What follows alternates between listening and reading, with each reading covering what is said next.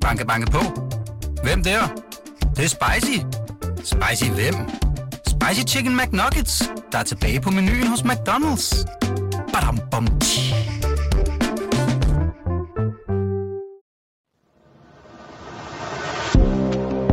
Du lytter til Dine Penge. Et program om privatøkonomi, der hjælper dig med overblikket over alt fra dit første boligkøb til aktiemarkedet. Din vært er Stefan Sinkali. Programmet udgives af Berlingske Business og sponsoreres af Nordea. Formue. For mig der smager det lidt af mahoni, minkpels og Maserati, men mindre kan også gøre det. Vi har alle sammen en formue på forskellige niveauer, eller også har vi i hvert fald et helt liv, hvor selv relativt beskedne lønninger kan føre til en vis rigdom. Især hvis man forvalter det på den rigtige måde og tager de rigtige risici på de rigtige tidspunkter. Velkommen til Dine Penge. I dag skal det handle om 10 penge, du ikke bruger til fladskærme, fiskefrit og lille fritter. Det er de penge, du sætter til side hver måned, og de penge, der gerne skulle blive til en formue. I dag skal vi prøve at finde ud af, hvordan man bedst griber det an på de forskellige tidspunkter i ens liv. Med mig har jeg Kim Valentin, han er direktør for Finanshuset i Fredensborg. Hej Kim. Hej. Jamen lad os starte helt uh, fra bunden af. Uh, hvis man har nogle penge, og man gerne vil have, at de skal være lidt flere, så at sige, altså hvordan, hvordan tilrettelægger man uh, sig bedst, når man uh, skal forvalte sin formue, uanset hvor stor den så end måtte være? Jamen, en af de bedste regler, det er jo sådan set, at man skal altid øh, bruge mindre, end man tjener. altså, så det er jo sådan en noget oplagt noget, øh, som man skal have ind i sin økonomi. Det er jo ikke sådan, at det behøver at være sådan hvert år, men mm. hvis man kigger over en periode, så skal det i hvert fald være sådan. Og i hvert fald indtil man har en formue, som, som man kan forrente. Og det er sådan en af de andre væsentlige ting, det er, at man får kigget på renters renteeffekten i, mm. i sin økonomi.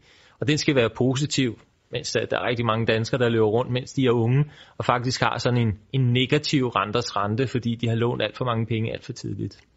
Okay, så øh, man, man skal, det, det er jo også svært som ung øh, at, at skabe sig selv en, en formue. Hvordan, hvordan kan man øh, altså, sikre sig, at man har en positiv renters rente relativt hurtigt i sit liv? Jamen, øh, tålmodighed er jo en dyd. Ja. Uh, hvis man ser på sådan en, uh, en kurve over renters rente, så udvikler, udvikler den sig jo frygtelig, frygtelig langsomt uh, i, i 10-15 år. Mm. Og så begynder det først rigtigt at ske noget. Men, men man kan ligesom ikke springe alle de led over. Man skal bare vide, at de første 10-15 år, de er lidt kedelige. Uh, men men uh, når man så kommer længere frem, så bliver det til gengæld rigtig, rigtig sjovt. Ja, okay. Og hvad så, øh, det er så, når man er, man er helt ung, at man skal have lidt tålmodighed i forhold til også at ja. have et rådighedsbeløb, der gør, ja. at man kan sætte til side. Ja. Hvad så, når man øh, bliver lidt ældre og begynder på arbejdsmarkedet, og der er gået de der måske 10 år, man er 35 år? Ja, altså hvis man er øh, der, hvor man kan sige, at man har stiftet familie og måske mm. fået et par børn, og man er et sted i sit liv, hvor man kan sige, okay, nu ved jeg godt, hvor mine indtægter ligger henne, og jeg har min karriere foran mig, så er det vigtigt at få disponeret formuedelene øh, korrekt. Der må man sige, at i Danmark der er det helt afgørende, at man tænker fast ejendom mm. på et så tidligt tidspunkt som muligt. Og det lyder måske lidt underligt, når jeg lige har siddet og sagt, at man skal, man skal gå ud og købe fast ejendom, når, når jeg samtidig også har sagt, at man skal afvikle gæld. Mm. Uh, men men det, det hænger sammen med, at fast ejendom er, er skattemæssigt vældig begunstiget. Altså for det første, så har vi jo rentefradraget, det, det vil sige, at man, man slipper lidt billigere om ved det, end man ellers ville have gjort. Mm. Uh, men ellers så er det også sådan, at fast ejendom er, er skattemæssigt begunstiget på ejendomsavancen, altså det man tjener på ejendommen, når det er bolig og, og sommerhus, vi snakker om. Mm. Uh, og og det, det er altså en vigtig del i det. Det er faktisk uh, den del i formuen, der er mindst beskattet, hvis man kigger sådan på det. Okay, så man skal relativt hurtigt komme ind på boligmarkedet, selvom de i nogle områder lige i disse tider kan virke lidt uoverskueligt for de fleste? Ja, altså selvfølgelig er det ikke ligegyldigt, hvornår man kommer ind i ejendomsmarkedet. Det tror jeg, man kan snakke med nogen om, der kommer ind mm. i det i 5, 6, 7, øh, 2005, 2006, mm. 2007. Øh, fordi der var, øh, der var det lige før finanskrisen, og der kan man sige, der var nogen, der købte på et meget, meget dyrt øh, tidspunkt. Men hvis man ser sådan over et liv, så er det mm. faktisk vigtigere, at man har fast ejendom i sit, øh, sin økonomi, end at man ikke har øh, fast ejendom, og så passer på med at, at købe på det, på det rigtige tidspunkt. Man skal virkelig passe på med ikke at have formodel i fast ejendom. Okay. Det var så bolig, ja. skråstrej fast ejendom. Hvilke andre elementer er der at være særlig opmærksom på? Jamen, øh, der skal man så øh, tænke pensionsordninger. Mm. Uh, og der er det jo en vigtig, et vigtigt forhold her, at det er faktisk ikke alle mennesker i Danmark, der har super meget gavn af pensionsordninger. Okay. Uh, og, og, og hvorfor ikke det? Nej, fordi at uh, pensionsordninger, ratepension, livrente, er meget begunstiget, hvis man ligger i topskatten, men meget lidt begunstiget i virkeligheden, hvis man ikke ligger i topskatten. Uh, og så kan man så sige, jamen er der ikke en lav afkastbeskatning? Jo, det er der, og den skal man selvfølgelig også tænke i. Men afkastbeskatning i pensionsordninger er højere, end den er i for eksempel fast ejendom. Okay. Så derfor er at skal man sige, valget mellem fast ejendom og pensionsordninger ofte sådan, at det faktisk bedre kan betale sig at have fast ejendom, hvis man kigger skattemæssigt på det, end at have øh, pensionsordninger. Det er et vigtigt lille øh, pointe mm. at have med, fordi langt de fleste danskere, de har ikke topskat i deres øh, indkomster, før de bliver forholdsvis øh, gamle i arbejdet. Øh, det, er, det, det er de færreste for ondt at have øh, topskat. Okay. Og så er det, ja, når vi så nærmer os den, den alder der, hvor man så måske begynder at, at komme ind i topskatten, og måske også begynder at nærme sig sin pension, øh, hvad er det så, man skal være særlig opmærksom på der i forhold til sin formue? Er altså, der også noget i forhold til, vi har slet ikke snakket risiko, der er jo ikke så meget risiko over fast ejendom, selvom det jo kan svinge. Ah, uh, det, det, det tror jeg nok, at jeg vil være uenig med dig i. Ikke? Okay. Det er fordi, at uh, fast ejendom er, er ofte store prisforskelle, hvis man ser over tid. Mm. Uh, men det gør ikke så meget, for man bor i sin faste ejendom i rigtig lang tid. Uh, og, og så selvfølgelig også fordi, at, uh, at uh, fast ejendom rent faktisk er et, det, man kalder en usystematisk risiko. Altså det vil sige, at du kan være uheldig at købe en dårlig ejendom i et godt område. Mm. Altså det, du skal være forsigtig med, hvad er det for en ejendom, du køber, ikke? Øh, og der har været stor forskel på, om du ejer ejendom i Nordjylland, eller om du ejer i Storkøbenhavn, eller hvor du nu måtte eje mm. Øh, den henne. Så fast ejendom er ikke det samme, uanset uh, hvor du bor i landet. Det skal Nej. du også være opmærksom på, ikke?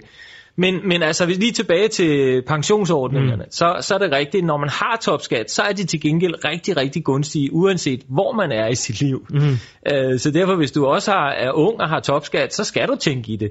Uh, helt klart. Uh, så så det, det der med topskat og pensionsordninger har altså noget med, med hinanden at gøre. Okay. Jamen så noget andet, hvis vi kigger på andre investeringsformer end fast ejendom øh, og, og pensionsordninger, hvad hvis man selv kaster sig ud i at investere sine, øh, sine penge? Er der så nogle gode råd fra, fra dig i den forbindelse? Ja, se, nu, nu kommer vi ned i, øh, som I sige, i, i maskinrummet. Ja. Og det vil sige, du har sparet noget op, hvad skal du så gøre ved, ved dem, mm. de penge? Uh, og der er det jo vigtigt, at du ikke tror, at, at du ligesom kan gå ind i markedet og så lige pludselig lave uh, alt det, uh, alt, alt det afkast, som du kunne tænke dig. Mm. Fordi er der en ting, der er sikkert, så er det, at ingenting er gratis i finansmarkederne. Mm. Uh, og al den viden, der er til stede i finansmarkederne, det er altid afspejlet i de priser, der er i finansmarkederne.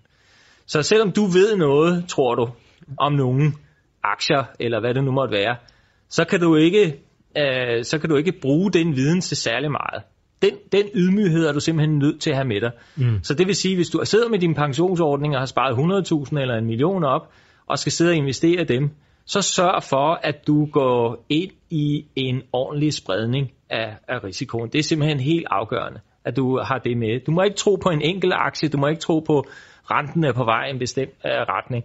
Uh, er det så svært?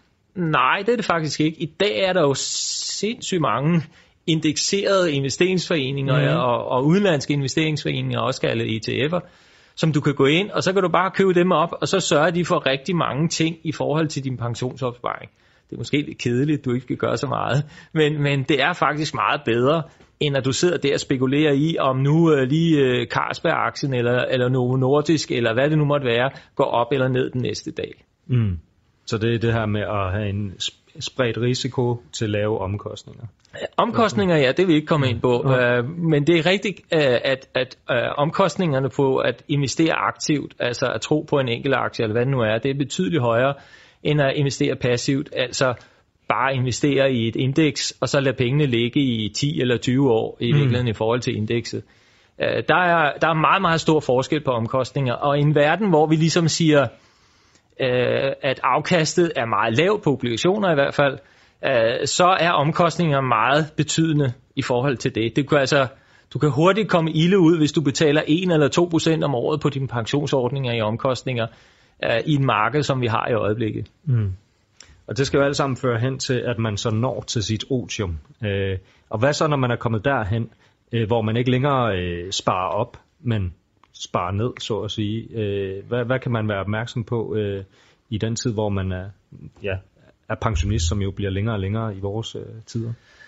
Jamen det er, at når du når ned til, til den del af dit liv, hvor du kan sige, at, øh, at du ikke arbejder længere, så det du skal være opmærksom på, det er, at du er i en situation, hvor det er irreversible beslutninger. Altså du kan, hvis du holder op med at arbejde, så kan du ikke bare fem år efter sige, nej, jeg starter med at arbejde igen. Hvis det var for tidligt, du holdt op. Eller, mm. altså, det er i hvert fald svært, kan man sige. Ikke? Så, så det der med at begynde at bruge sin opsparing, det skal man være meget, meget, meget sikker på. Mm. Og, og du skal ligesom være sikker på at have en overblik over din tidshorisont, og hvad vil du bruge penge på? Rækker pengene til, til hele perioden? Det er sådan nogle spørgsmål, som er utrolig vigtige at få svar på.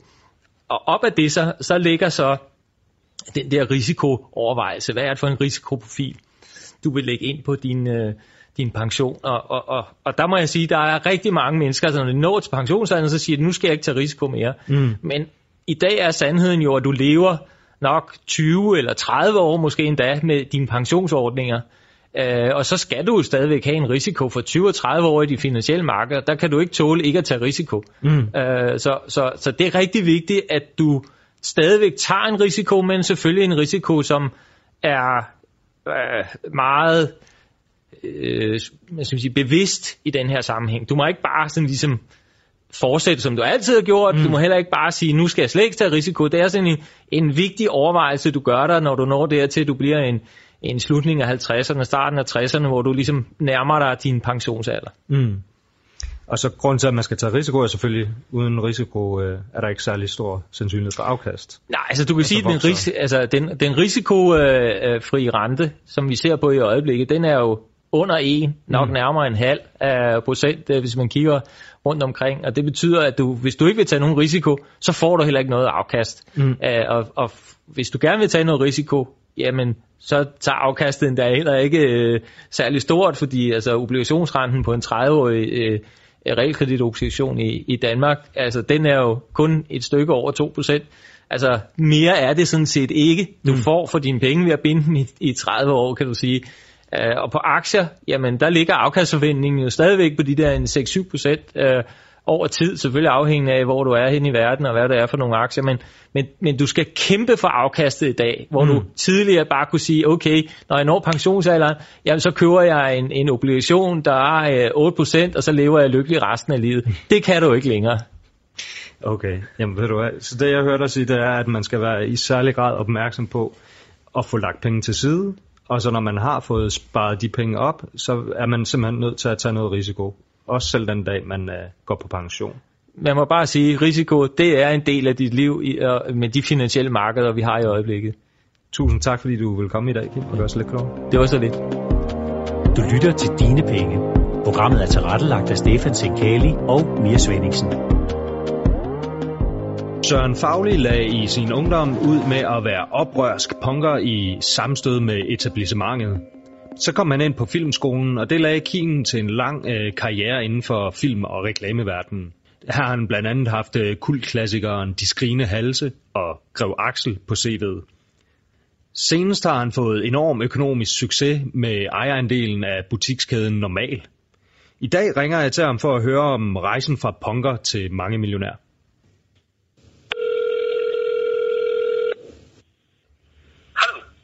Hej Søren, det er Stefan. Hej. Hej. Hej. Nå, tak fordi du vil være, være med mig her i dag. Øh, og jeg tænker, vi måske kan lægge lidt ud med, om, kan du fortælle, øh, om der er et bestemt tidspunkt eller en bestemt periode i dit liv, du har lært mest om, om penge og privatøkonomi? Jeg kom jo ind i punkmiljøet 1980, og på det tidspunkt, der var holdningen, vi har ingen fremtid, øh, samfundet har skabt den situation, vi står i. Vi skal bare nasse på samfundet. Og så var det det helligste, det var, at man skulle have socialhjælp og så gå ud og lave punk. Ikke? Øh, og det var jo altså vandet sagt uansvarligt. Men, men det, det var ligesom, øh, øh, det var det, der var oprør mod, øh, øh, hvad kan man sige, det forbrugeriske samfund. Øh, og, og så bare ligesom tage igen, når de tager fra os. Eller mm. sige, ikke? Øh, så levede jeg med det, og der skete så det, at øh, det opdagede samfundet jo også, altså, at, at folk udnyttede systemet. Så de opfandt det her med ungdomsarbejde, altså de opfandt noget, der hedder ung i arbejde. Og det kom jeg jo selvfølgelig ind under. Øh, og det vil sige, at min blev stillet krav, og min socialrådgiver øh, ville vide, hvad jeg havde tænkt mig at gøre. Og der hang en chagal på hendes væg, og øh, øh, så tænkte jeg, okay, øh, kunst. Jamen, jeg søger på kunstakademiet, jeg vil være kunstner. Mm. Det flugtede jo meget godt med et eller andet, ikke? Øh, og jeg var sådan, jeg sad derhjemme og malede, for i kongelivet, der lavede man alt muligt. Altså man udtrykte sig på alle mulige måder. Jeg lavede plader og blade og malede og gjorde alt muligt. Ikke? Ja. Øh, øh, så, så, og så det gjorde jeg altså. Og så søgte jeg ind for ligesom noget at sige til hende. Altså jeg havde ikke en strategi om, jeg kommer nok ind på kunstakademiet, fordi jeg synes ikke, jeg var nogen særlig god maler på den måde. Øh, men så kom jeg ind på kunstakademiet. Øh, og så slap jeg jo det der, og det var så lidt indviklet, fordi hvad så, når man var færdig? Men året efter kom jeg så ind på filmskolen. Og mm. det var jo fedt, fordi det var jo en, en, øh, øh, altså det var jo en, en, en uddannelse, som gav adgang til øh, arbejdsløshed. altså A-kasse. Ja. Det, det, det havde jeg ikke haft før. Øh, så, så, så derfor så, jeg havde overlov for kunstakademiet, men da jeg så var færdig med filmskolen, der ærgerligt nok, der sprang jeg for den for at få understøttelse. Men lige så snart jeg var færdig med filmskolen, så begyndte jeg at arbejde for øh, et reklamebureau i Aarhus, der hedder Grey. Tjente jeg mine egne penge, og så fik Niels Kroppel mig overbevist om, at jeg skulle lave et firma. Og at jeg skulle arbejde gennem det firma. Og fra den dag af, der har jeg ikke modtaget penge fra det offentlige. Altså, jeg har modtaget en lille smule filmstøtte, men meget af det, jeg har lavet, har dybest set været finansieret fra, fra af, af privat vej. Mm. Øh, og det vil sige, at jeg lever på den der øh, liberalistiske måde, hvor man ligesom føler, at man skal tage ansvar for sig selv. Øh, øh, og at, at det i mindre grad at lægge over på samfundet at, øh, at trække på. Ikke? Så kan man da om noget sige, at dit forhold til penge har ændret sig med alderen? Ja, det bliver bestemt. Altså, det har jo ændret sig. Det, at mit forhold til penge har jo ændret sig fra, at, at jeg synes, det var noget, samfundet skulle sørge for, at jeg fik, til at det er noget, jeg skal generere og øh, give tilbage til samfundet. Øh, øh, og selvfølgelig også til mig selv. Mm. Okay. Øh, øh, og der er sådan noget grundholdning i det på en eller anden måde, ikke? at vi har en tendens til at... Øh, altså, enten fordi vi betaler skat, og så skal vi fandme også have noget ud af det, når vi endelig kan få muligheden, eller, eller bare fordi man ligesom prøver, at hvis man offergør sig selv, så, så, øh, så, så, så er det oplagt, at man skal have et eller andet. Ikke? Mm. Ikke alle, der lever sådan selvfølgelig. Der er jo også mange mennesker, som, som, øh, som også bliver øh, øh, altså virkelig imponeret, når, når, når velfærdssamfundet øh, giver igen. Det kan godt være, at det, her, det bliver for, for vidtravende, fordi det ikke handler om mine penge, men det er jo handler om, det handler om den måde, jeg forholder mig til mine penge. Mm. Ikke? Altså, øh, øh, og så har jeg jo fået flere af dem igennem min karriere, men det, som jeg har gjort, og, og tidligere har gjort som, som selvstændig med ikke så mange midler, det jeg har gjort som selvstændig, da jeg ikke havde så mange midler, det er, at jeg har sørget for hele tiden at prøve at oparbejde en buffer, altså det vil sige bruge mindre, mm. end jeg tjener. Ikke? Jeg, jeg har stiftet i, i punktiden bekendtskab med alle de her forbrugslån. Det var der, de ligesom øh, der havde de sådan en stor opblomstring og mm. noget med konto i forskellige butikker og sådan noget. Ikke? Øh, og fik pådraget mig en gæld, som øh, øh, jeg var så heldig, at min far så kunne hjælpe mig ud af, øh, da jeg begyndte at studere. Ikke? Mm. Øh, det var jo heldigt for mig, det er jo fordi, jeg er privilegeret. Men, men sådan en lortegæld, ikke? Mm. Jeg, jeg, jeg opfordrer på det kraftigste til, at folk ikke skal optage nogen form for forbrugslån. Mm. Man kan ikke forbruge, hvis man ikke har. Og, og, og hvis man gør det, så er det, så er det, ånds, altså det er åndssvagt. Det skal man ikke gøre. Mm. Altså, så skal man hellere lade være at få ting i. Eller, altså, det har folk jo, men, men, men, men, men det, altså, ja, det ved jeg ikke. Altså, samfundet vil sikkert sige, at det er godt, at vi bruger noget mere. Så kommer der mere omsætning, og så kommer der mere arbejde og sådan noget. Ikke? Øh, og det er jo også rigtigt nok. Men, men jeg synes, det er skønt øh, ikke at skylde væk på den måde. Jamen så hvis vi retter øh, spotlyset tilbage øh, på dig øh, og, og væk fra, ja. fra samfundet i den her ombæring, kan du så sætte nogle ord ja, på? Det, det, det, det er svært for mig, øh, men jeg skal. Øh, kan du øh, ud, Udover den gæld, du så øh, stiftede dengang, og at du, som du sagde, du, du levede lidt øh, på samfundets øh, økonomiske noget, hvad, har du, hvad har så været din største økonomiske optur? Øh, øh, altså det er jo på det sidste har det jo selvfølgelig været rigtig godt for mig at, at være med til at lave normalt. Ikke? Mm. Klart. Øh, øh, men sådan den min heldigste optur, Mm. det var, at jeg var meget begejstret for Apple, og det var jeg meget tidligt. Og, og da de lavede iPod'en i 2003, der tænkte jeg, at jeg køber sgu for 11.000 kroner Apple-aktier. Ja. Det, var, det kunne jeg overskue. Ikke? Øh, og de aktier har jeg holdt fast i, indtil iPhone 5 kom, der solgte jeg halvdelen af dem Ja. for 450.000 kroner. Hold op. Øh, og i dag har jeg for 700, eller noget af den stil. Okay. Og det var simpelthen, øh, det var drevet af en, en teknologibeundring eller forundring? Ja. ja, jeg synes, de var fantastiske, ligesom jeg egentlig synes Tesla. Jeg vil så godt indrømme, at jeg ikke har købt en Tesla-aktie, Mm. mm. altså tidligt nok, eller øh, øh, øh, altså tøver lidt, men jeg synes, at Tesla er gang noget, der er lige så øh, teknologisk fantastisk på alle mulige måder med SpaceX, og ikke bare Tesla, men Elon Musk. Ikke? Mm. Er der noget, du aldrig nogensinde vil, øh, vil bruge dine penge på? Mm. Det er sikkert. Altså, jeg er ikke specielt vild med sådan, øh, øh, øh, al, al, altså sådan noget lu- prangeluksus. Interesserer mig ikke sådan vildt meget. Jeg har fået en, en, en, en fin bil, ikke? Jeg har fået sådan en Mercedes, men, men synes også, det er noget mærkeligt noget, fordi altså, det er ikke fordi, jeg er sådan vildt optaget af det på den måde. Mm. Men, men, men og så har jeg så alligevel provokeret mig selv med det. Men jeg, jeg ved sgu ikke. Altså, det, det er sikkert sådan noget, altså, show-off-luksus, synes jeg er noget underligt noget at bruge penge på. I det. Mm. Altså, øh, men, men, men man, skal, man skal helst selv føle noget i, forhold til, hvad det er, og ikke i forhold til, hvad omgivelserne tænker, det er. Ikke? Mm. De penge er dumt givet ud, synes jeg. Øh, men man skal være forsigtig, altså man skal, man skal tænke sig om med sine penge, og man skal, man skal også forstå, at øh, når man går ind i noget, så, så kan det godt være, at man ikke ved alt om det. Og, og det, man ikke ved, det skal man ikke være for fint til at øh, hente hjælp til, når man bruger sine penge. Forstår du?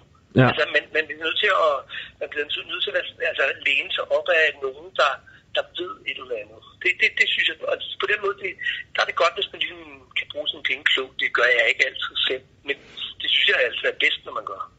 Okay. Jamen, ved du hvad, øh, Søren? Du skal have tak, fordi at du øh, vil være med i dag. Det er jo. Okay. Ha' det godt. Hej. Hej.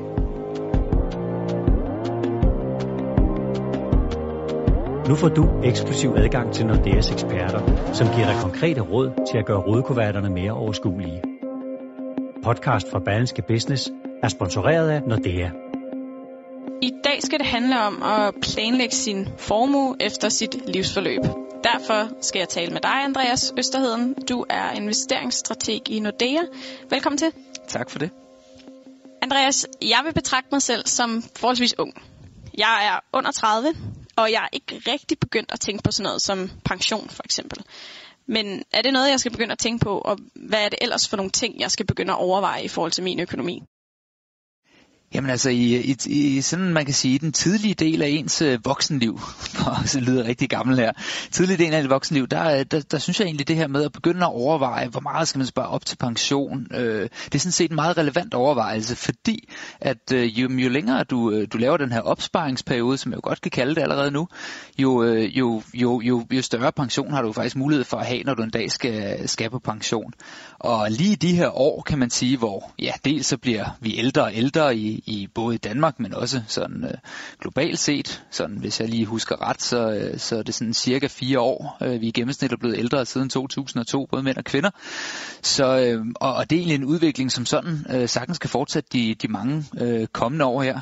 Og med de lave renter, vi får, øh, både på, som måske er bemærket, dels betaler på, på, på de øh, obligationslån, man har på sin bolig, men jo også ude på, øh, på den indlånskonto, man har, jamen så, øh, så kombinationen af lave renter og så det, vi bliver ældre, det gør faktisk, at man enten skal til at spare noget mere op, øh, så man har det samme om, om ja, for det her, i det her tilfælde en, en 40-50 år, bliver det vel nok. Øh, så, øh, så er det i hvert fald vigtigt, at det er noget, man, øh, man er opmærksom på. Og i forhold til det her med øh, at både spare op og have styr på sine renter, pension og bolig, alle de her ting. Hvor meget af det skal man planlægge med sin bank, og hvor meget af det kan man selv styre? Jamen altså, mit, mit, mit, mit klare råd vil da være at, at, at, at bruge banken så meget som muligt. Øh, tag en snak med sin rådgiver om, øh, om de her emner. Det er alle sammen emner, som, som vi både har, har værktøjer til, og som faktisk ikke er helt, øh, helt nemme, hvis man sidder på egen hånd. Øh, fordi hvordan planlægger man i virkeligheden sin formue over et livsforløb? Det er jo sådan lidt abstrakt, kan man sige, fordi kan man planlægge 20 år frem? Det tror jeg er de færreste, der ved, om, om de nu køber en ny bil eller et nyt hus om 20 år. Men, men derfor er det en, en super vigtig dialog at have, og netop når vi snakker sådan øh, opsparing og, og investering her, jamen så, øh, så det her med at få noget horisont på sine investeringer, det, øh, det, det er øh, ret vigtigt, når vi sådan kigger lidt ud i fremtiden. Og så det her med, jamen hvad er, hvad er det rette beløb, og, og, og prøve at planlægge sådan sin, sin økonomi med sin rådgiver, det er, det er faktisk en af de ting, de er der for. Så, øh, så, så det vil da være min klare anbefaling, man gør det.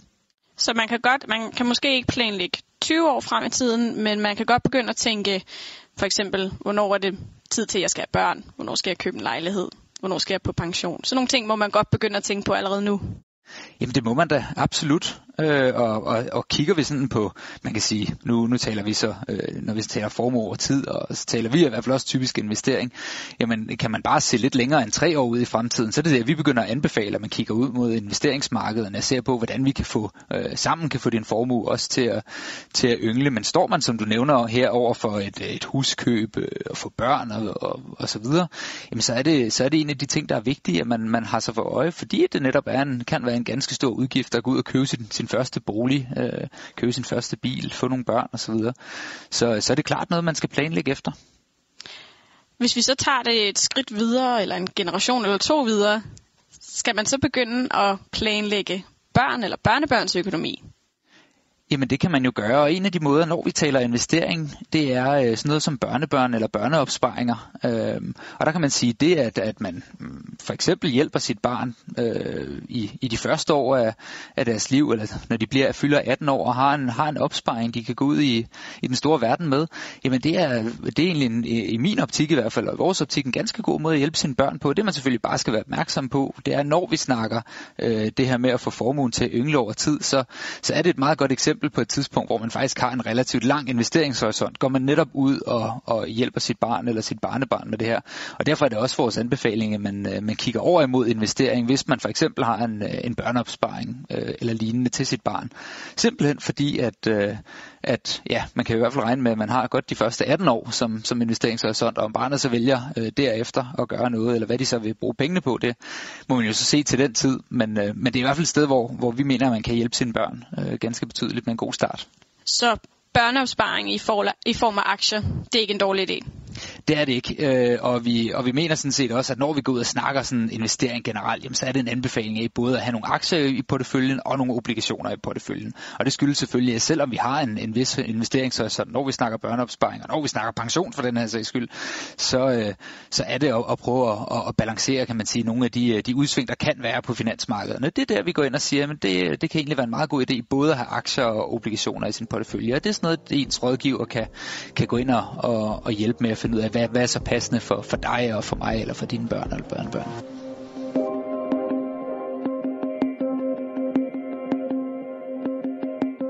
Du lytter til Dine Penge fra Berlingske Business. Et program om privatøkonomi, der hjælper dig med overblikket over alt fra dit første boligkøb til aktiemarkedet.